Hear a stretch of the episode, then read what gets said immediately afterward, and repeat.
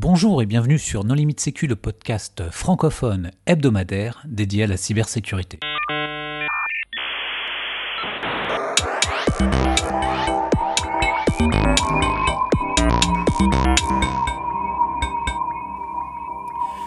Alors aujourd'hui, nous allons parler de l'Intercert France avec euh, deux invités, Frédéric Lebastard. Bonjour Frédéric. Bonjour Johan, bonjour à tous. Et Étienne Baudin. Bonjour Étienne. Bonjour Johan, bonjour à tous. Pour discuter avec eux, les contributeurs Non Limite Sécu sont Marc-Frédéric Gomez. Bonjour. Et Nicolas Ruff. Bonjour. Alors Frédéric, en préambule, est-ce que tu voudrais bien te présenter? Eh bien, avec plaisir. Euh, donc, je suis Frédéric Lebastard, euh, j'ai 48 ans, je travaille depuis euh, quelques temps, une petite vingtaine d'années maintenant, euh, dans une petite boutique euh, que vous connaissez sans doute qui s'appelle le groupe La Poste.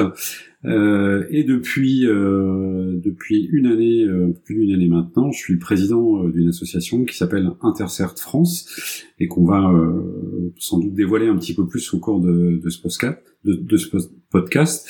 je suis également le vice-président d'une autre association qui organise un événement que certains d'entre vous connaissent peut-être, qui s'appelle la Conf, euh, qui se réunit euh, chaque année dans une ville de France euh, et qui réunit un certain nombre d'experts internationaux sur les sujets de lutte contre la cybercriminalité. Et enfin, j'interviens également dans quelques établissements de l'enseignement supérieur, deux pour être précis, en tant qu'enseignant vacataire. Merci Frédéric. Merci Frédéric. Étienne? Oui, bonjour à tous. Donc Étienne Baudin, j'ai 32 ans. Euh, et je travaille dans la sécurité depuis euh, à peu près dix ans maintenant. D'abord dans un cabinet de conseil et j'ai rejoint il y a deux ans la Caisse des dépôts tant que responsable du CERT et du SOC. Et euh, j'ai postulé en 2021 pour rejoindre le conseil d'administration de l'Intercert France.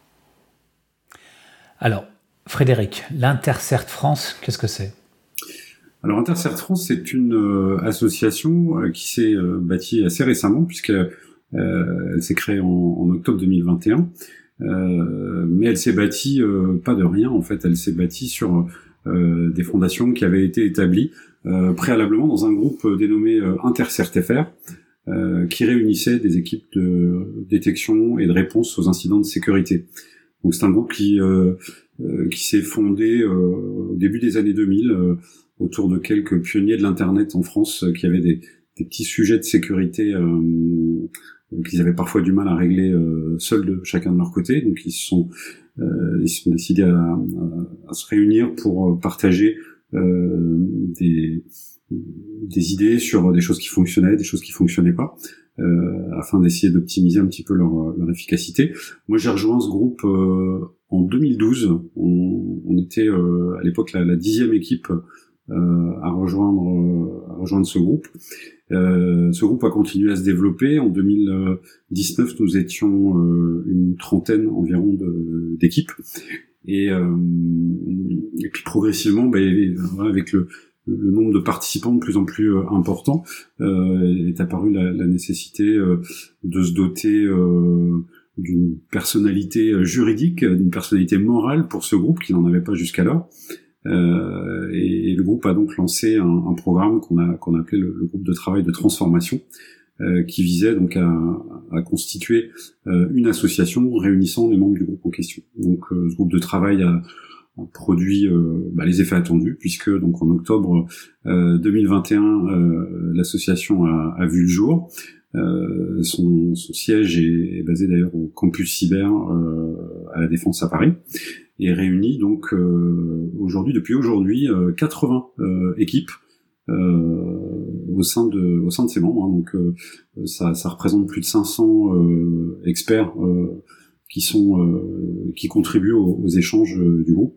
et puis on aura sans doute l'occasion de, de, dévoiler un petit peu la, la, nature des échanges, mais ils sont ils sont nombreux et prolifiques. Alors, qu'est-ce qui fait que ce, groupe a été créé? Sous quelle impulsion? Enfin, quelle est la, genèse?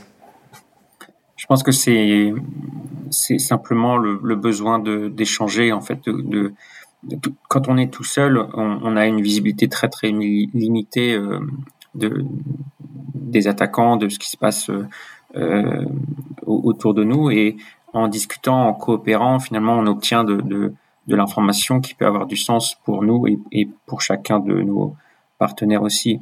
Et donc, je pense que c'est ce besoin euh, fort de d'informations euh, sur la menace qui a mené euh, à des échanges de plus en plus riches. Je, je voudrais d'ailleurs rebondir sur ce que dit Étienne. Euh, euh en, illustrant ça avec un fait d'actualité assez récent, c'est euh, la situation que nous avons que nous, que, nous, avons connue avec ce qui se passe en Ukraine. dans les dans les premiers jours qui ont vu le, le développement de ce conflit entre l'Ukraine et la Russie. Euh, on a vu euh, apparaître beaucoup de rumeurs sur euh, les impacts potentiels de ce conflit à l'extérieur de la zone géographique dans laquelle il était, il se, développait. Et par exemple, pour, mon cas, dans, le cas de, la Poste, on n'observait pas vraiment de, signaux d'activité indésirable euh, qui pouvaient être rattachés à ce, conflit. Et pourtant, euh, on lisait dans pas mal de médias généralistes et on, redoutait d'ailleurs euh, des conséquences sur des intérêts occidentaux liés à ce, conflit. Et le fait d'avoir pu justement croiser les observations avec nos homologues et, et, de se rendre compte que finalement eux non plus n'observaient rien chez eux, bah ça, nous, ça nous permet à tous de nous rassurer en, se disant que c'est pas parce qu'on n'a pas bien regardé qu'on n'a rien vu, mais c'est parce qu'il se passe pas grand chose associé à cette à cette situation en particulier. Euh, et, et, donc ça nous, ça nous, voilà, ça nous permet de nous concentrer sur les choses utiles et importantes. Mais du coup, quand vous dites que vous collaborez, euh, ça consiste en quoi? Il y, a, il y, a, une plateforme MISP, euh, vous faites des réunions, vous avez une mailing list, vous, enfin, quelle forme ça prend? Est-ce que c'est des, PDF avec des JPEG dedans et il faut retaper les IFC à la main? Alors non, non, non, c'est pas du tout ça. Euh, Aujourd'hui, on, a une plateforme de collaboration euh, type, euh, euh, enfin une plateforme de messagerie finalement, messagerie instantanée, qui est utilisée au quotidien par par les membres, sur laquelle on va avoir un certain nombre de, de canaux, près d'une vingtaine, je pense, dans lesquels les membres vont pouvoir échanger sur la thématique du canal. Euh, et on va, on va avoir beaucoup, beaucoup d'activités sur ces, sur ces canaux par les différents membres, ce qui va pouvoir euh, donc donner de l'information à l'ensemble de la communauté. Et puis, euh, euh donc chacun peut être libre de poser des questions ensemble aussi à, la communauté euh, à propos d'une information. Euh, point important aussi, on, on, peut aussi créer des nouveaux canaux de discussion sur des nouveaux sujets qui peuvent être émergents et euh, je crois que c'était le cas pour le, le, conflit en Ukraine où on avait euh, spécifiquement créé euh, un, un canal d'échange euh, pour suivre tous ensemble la menace et euh, euh, voilà en tirer tirer parti de, de l'effet de la communauté pour pour en, connaître le plus possible. Mais du coup, quelle est la typologie de vos membres? Parce que ce qu'on dit euh, dans les indicateurs de compromission, c'est qu'ils sont très sectoriels. Donc, est-ce que vous avez à la fois du public, du CAC 40, des PME, ou est-ce que les gens ont quand même une certaine homogénéité euh, dans les dans les risques auxquels ils sont confrontés, enfin les menaces auxquelles ils sont exposés? Alors, euh, le, la, liste de membres, elle est, pour ceux qui en ont fait le choix, elle est publique. Euh, on peut la consulter sur le site de l'association www.intercert-france.fr euh, et, et euh, on, va retrouver en fait trois typologies de, de membres euh, principalement. Euh, on va retrouver euh, ce qu'on appelle des certes internes, donc ce sont des, des, équipes qui sont affiliées à une organisation et qui ont pour mission de, de la protéger, de protéger ses intérêts. Euh, on va trouver ensuite des certes qu'on appelle des certes externes, qui sont plutôt les, les structures qui vont vendre euh, du service cyber d'une manière ou d'une autre. Et enfin les certes institutionnels, euh, qui sont bah, ceux dont la, euh, qui sont plutôt les certes régaliens euh, qu'on va trouver euh, affiliés de, de, près ou de loin à l'État, comme par exemple la, la, la, Caisse des dépôts et consignations, la Banque de France, qui sont qui sont dans ce collège-là. Et, et, donc on a des des structures qui sont en effet plutôt des structures de grande taille, même si on a certaines certaines équipes des des certes externes qui sont pas extrêmement grosses, mais pour la pour la plupart c'est quand même des structures où on est fréquemment à plusieurs milliers voire dizaines de milliers de collaborateurs au sein des structures affiliées.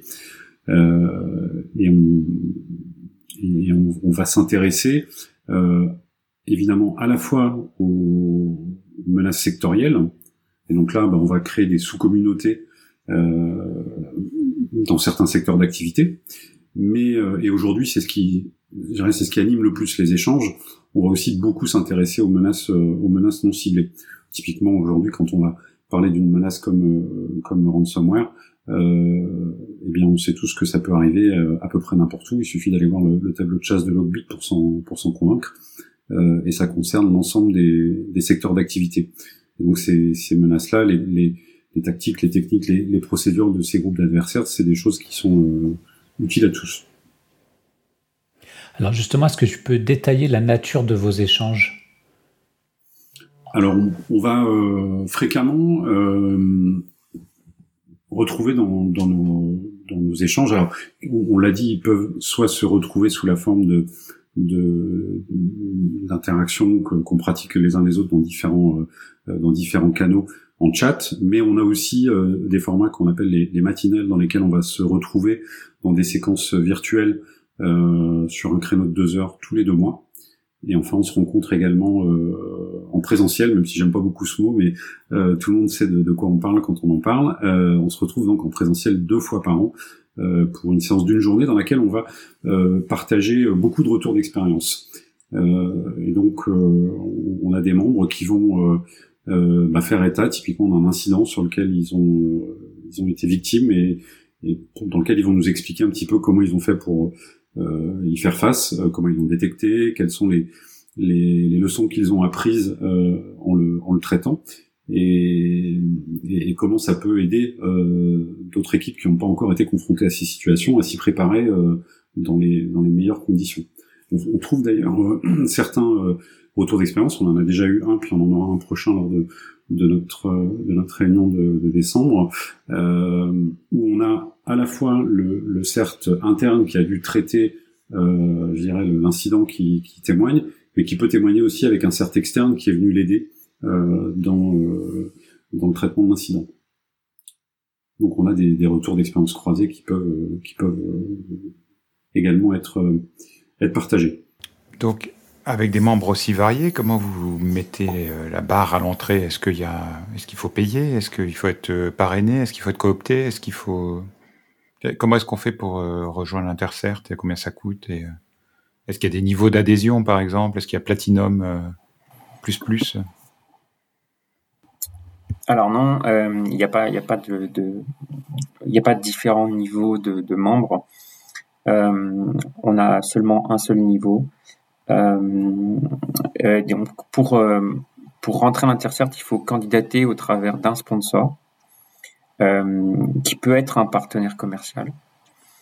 et donc on, va faire une, candidature avec avec différents documents qui vont être demandés, notamment donc la fiche de cooptation, les statuts de l'association qui seront signés, il y a également euh, la cotisation euh, qui va être voilà, sujette à validation par le, le CERT qui souhaiterait rentrer, qui est de 4500 euros, si je dis pas de bêtises. et donc le, CERT candidat va, va, candidater auprès du conseil d'administration et il va y avoir un échange devant le conseil d'administration euh, pour euh, euh, identifier bah, si, le, si le candidat peut, peut répondre favorablement aux, attentes de, de l'Intercert pour rejoindre l'association tout simplement. Je, complète juste la, la réponse d'Étienne qui était déjà bien complète en disant qu'on a introduit en créant l'association également un statut de membre liaison qui permet euh, à des individus euh, euh, que je qualifierais d'isolés par opposition à des, entreprises ou à des organisations de s'affilier également à l'association à titre individuel. Et donc aujourd'hui, on a deux membres liaison qui complètent les équipes issues, d'organisation. Marc Frédéric, tu voulais réagir? Oui, au niveau de, du critère de sélection, est-ce qu'une entreprise internationale peut postuler à l'Intercert France? Absolument. Euh, on, a d'ailleurs des entreprises internationales dans la liste des membres, hein, si, vous la, si vous la consultez. Euh, la seule condition euh, qui, est, qui, est, euh, qui est vérifiée par le conseil d'administration, euh, c'est d'avoir des activités de détection ou de réponse à incidents de sécurité sur le territoire national. Euh, donc on a certaines organisations internationales, effectivement, qui sont, qui sont affiliées à l'association, pour peu qu'elles aient des activités de détection ou de réponse à incidents sur le territoire national. Et quand tu parlais des membres liaison, c'est-à-dire qu'un chercheur en cybersécurité euh, qui travaille euh, en freelance, il peut postuler à l'Intercert?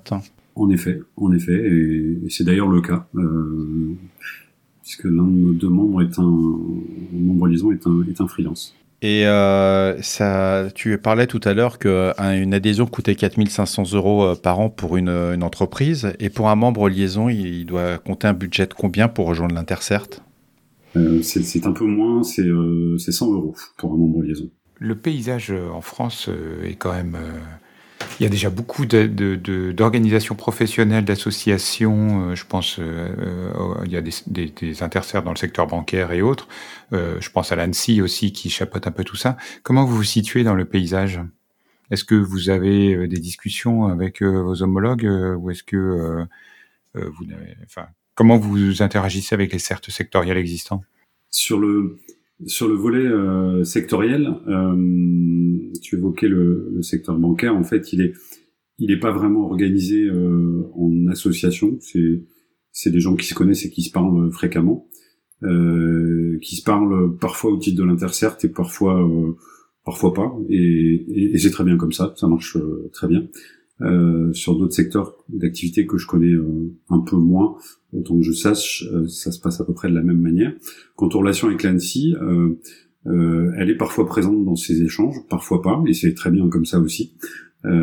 c'est une équipe que je qualifierais comme les autres, qui, qui, fait partie de l'association comme les autres, alors qu'il y a un statut, on va pas le contester, un peu particulier, hein, puisque euh, L'ANSI joue un rôle qui est, qui est, pas très loin de celui d'un régulateur dans certaines dans certaines activités, euh, mais j'observe moi que les, les, les missions de l'ANSI sont quand même assez bien cloisonnées euh, et a priori ce qu'on partage avec euh, les équipes du, du CERT euh, FR sont pas nécessairement partagés avec euh, des bureaux d'audit ou, de qualification. Donc voilà, on peut euh, on peut parler euh, assez librement et je crois que c'est aujourd'hui le cas dans, beaucoup de nos échanges avec, euh, avec les, équipes de l'ANSI.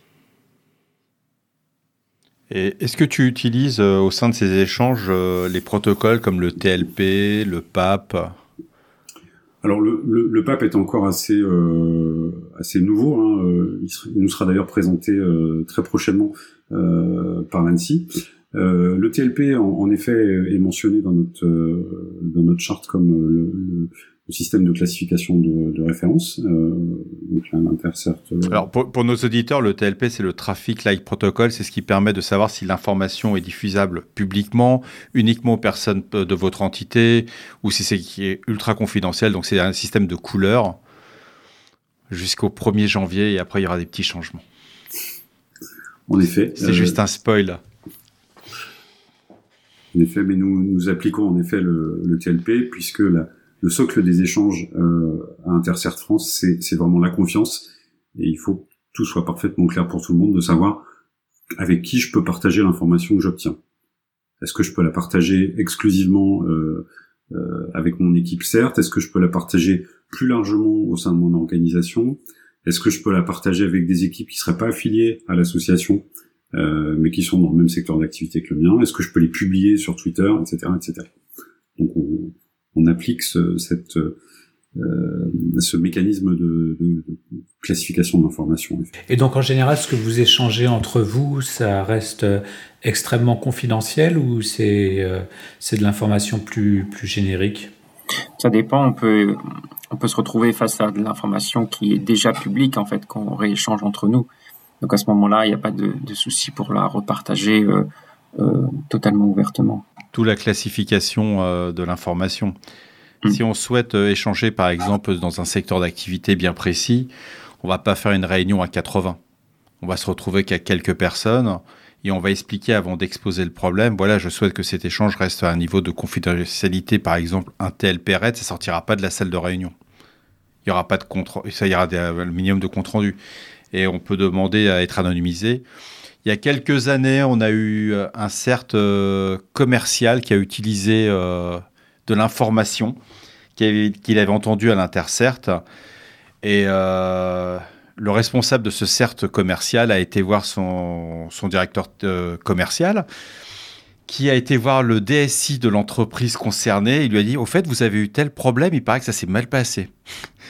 Bon, depuis, ça, a permis de bien identifier euh, qui était de confiance ou pas. Et c'est comme dans tout secret, quoi. On ne partage pas des secrets euh, à 80 personnes si c'est vraiment des secrets.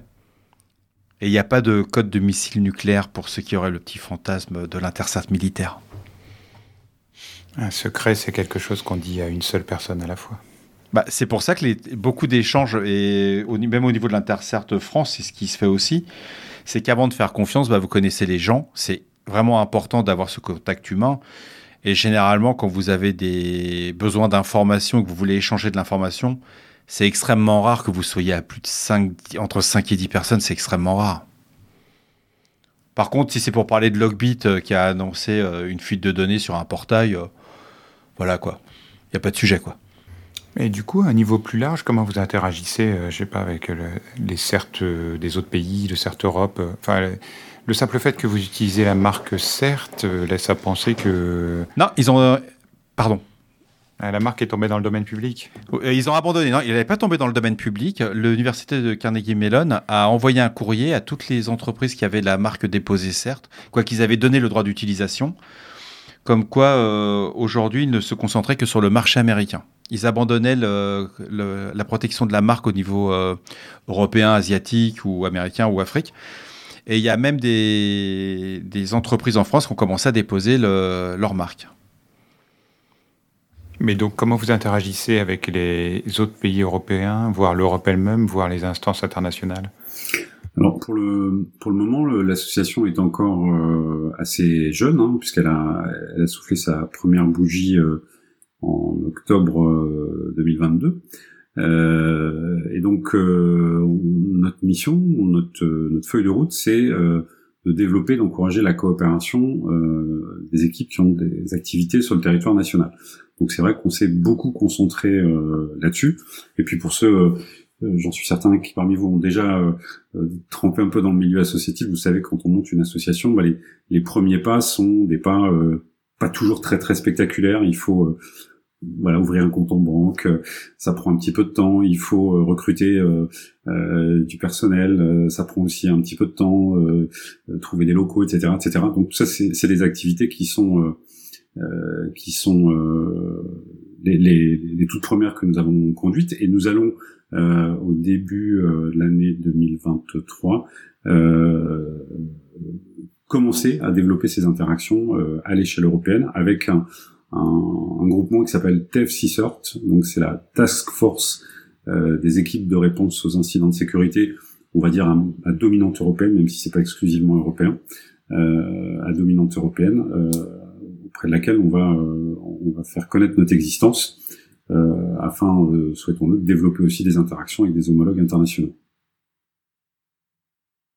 il faut quand même reconnaître que la majorité des membres font partie. Il y a deux associations majeures au niveau monde, qui sont la TFC CERT, le côté européen, il y a aussi le FIRST, qui est le côté mondial et américain.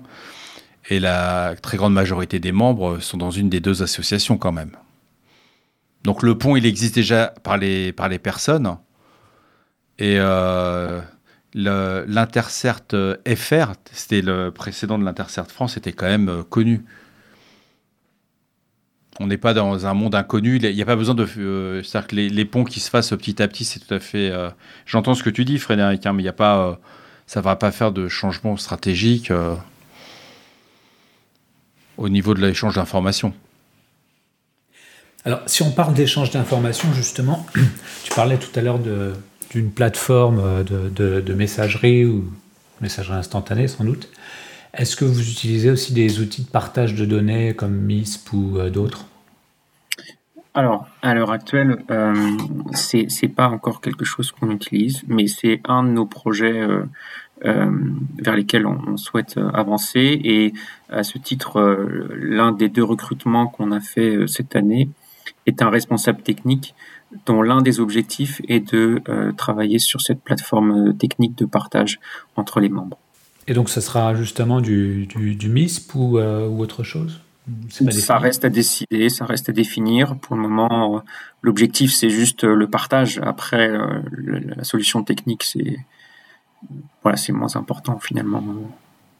Aujourd'hui, on a quand même une solution française qui s'appelle OpenCTI. Oui, tout à fait, exactement. Ça pourrait être ça pourrait être une très bonne solution au problème. Après, je pense qu'il faut il faut se poser et regarder un petit peu les avantages et inconvénients de chaque plateforme et, et prendre une décision euh, qui soit la plus construite possible. Bah, Nicolas évoquait le. Ça s'appelle plus. Ça s'appelle plus OpenCTI, non C'est Filigrane maintenant. Ou je me suis, raté quelque chose. Euh, non, il me semble que c'était OpenCTI encore. Non, c'est toujours OpenCTI. Je pense, ouais. Et, Nicolas évoquait euh, tout à l'heure le partage de fichiers PDF avec des JPEG à l'intérieur, et a priori, on va pas retenir cette option. Pour ça, c'est très sécure. Alors, Filigrane, a priori, semblait plutôt être le nom de la société à l'origine du développement d'OpenCTI. Je crois qu'ils se sont, ils ont justement créé cette société euh, récemment pour euh, pouvoir, euh, enfin c'est un peu comme The Hive quoi, tu vois, c'est pour pouvoir développer, construire autour du produit. Donc l'Intercert a choisi de se domicilier au campus cyber. pour vous, c'est Qu'est-ce que ça vous apporte? Vous avez beaucoup de membres qui sont présents là-bas. Vous, cherchiez euh, à vous rapprocher d'eux ou vous voulez toucher plus de gens au campus cyber? Vous cherchez à recruter des nouveaux, des nouveaux participants? Je pense que le choix du, campus cyber, c'était un choix un petit peu naturel. Le, campus cyber, il a vocation à être un peu le, lieu totem de la cybersécurité en France. Donc, euh, euh, nous, aujourd'hui, on avait, enfin, auparavant, en tout cas, on n'avait pas de, bureau euh, pour nos, nos, employés. Et donc, mettre nos employés au campus cyber, ça semblait tout à fait logique puisque euh, il y a déjà un certain nombre d'entreprises et dont nos membres euh, qui sont présents là-bas et donc qu'on peut qu'on peut voir euh, facilement. à noter aussi que les, les événements qu'on réalise, on les réalise aussi à l'Intercert, pardon, au campus cyber ce qui facilite la gestion des, salles, la gestion de la logistique, euh, ce qui peut être aussi euh, une complexité à, part entière. Euh, et donc oui, il y a, beaucoup de, membres qui ont, qui ont déjà des bureaux au campus cyber, et donc ça facilite aussi les échanges. Enfin, par exemple, le fait de déjeuner avec des membres de l'Intercert ou alors avec des membres du conseil d'administration ou du bureau de l'Intercert. Euh, tout, ça, euh, tout, ça est, global euh, au niveau du campus cyber. je me suis un peu perdu, mais. Non, non, c'est au contraire, il y a une très bonne transition. Le campus cyber est un lieu central et où il y a des échanges d'idées. On peut trouver des étudiants, des entreprises, des, associations. Et au niveau de l'intercert, ça a du sens parce que c'est quand même un endroit qui est fédérateur. Et lorsqu'on fait voit les événements qu'il y a lieu au cybercampus, bah, qu'on le veuille ou non, c'est plein. Alors que s'il faudrait organiser ça dans des salles euh, de réunion ou autres, ça serait beaucoup plus compliqué pour tout le monde. Le campus cyber, finalement, c'est un facilitateur pour, euh, pour, euh, pour les, membres et puis pour, pour nous en tant qu'intercert, pour échanger, faciliter la coopération entre les membres, ce qui est, ce qui finalement notre objectif. Et je compléterai en faisant un, parallèle avec euh, notre propre euh, raison d'être euh, à Intercert France. Une phrase que j'utilise souvent, c'est de dire qu'on on y retrouve ce qu'on y met. C'est-à-dire que si on s'y implique pas beaucoup, on va trouver que c'est pas très intéressant, qu'on retrouve pas grand chose et finalement on peut s'interroger sur questionner l'utilité de, de, tout ça. Et qu'à contrario on a pas mal de témoignages aussi de d'équipes qui qui contribuent beaucoup et qui manifestement y, retrouvent de l'intérêt et, et, du sens. Et le campus cyber est je pense un peu un peu sur la même ligne. C'est-à-dire que il faut entre guillemets laisser sa chance au produit l'encourager à se développer pour euh, développer nos, coopérations. Messieurs, quelle serait d'après vous la plus-value de rentrer à l'Intercert France? Je, vais, euh, pour une équipe de réponse à incident, c'est-à-dire qu'elle est déjà alimentée euh, par pas mal de feeds, mhm. elle a pas mal de choses et ok, qu'est-ce qui la ferait venir on, a bien compris qu'on était dans un super building, le, le cybercampus, qui a une très bonne cafétéria. Il faut pas l'oublier. Et une très, un très beau restaurant au 13e étage. C'est pas suffisant. Alors je je connais pas ce, ce restaurant donc euh, je je pourrais pas commenter.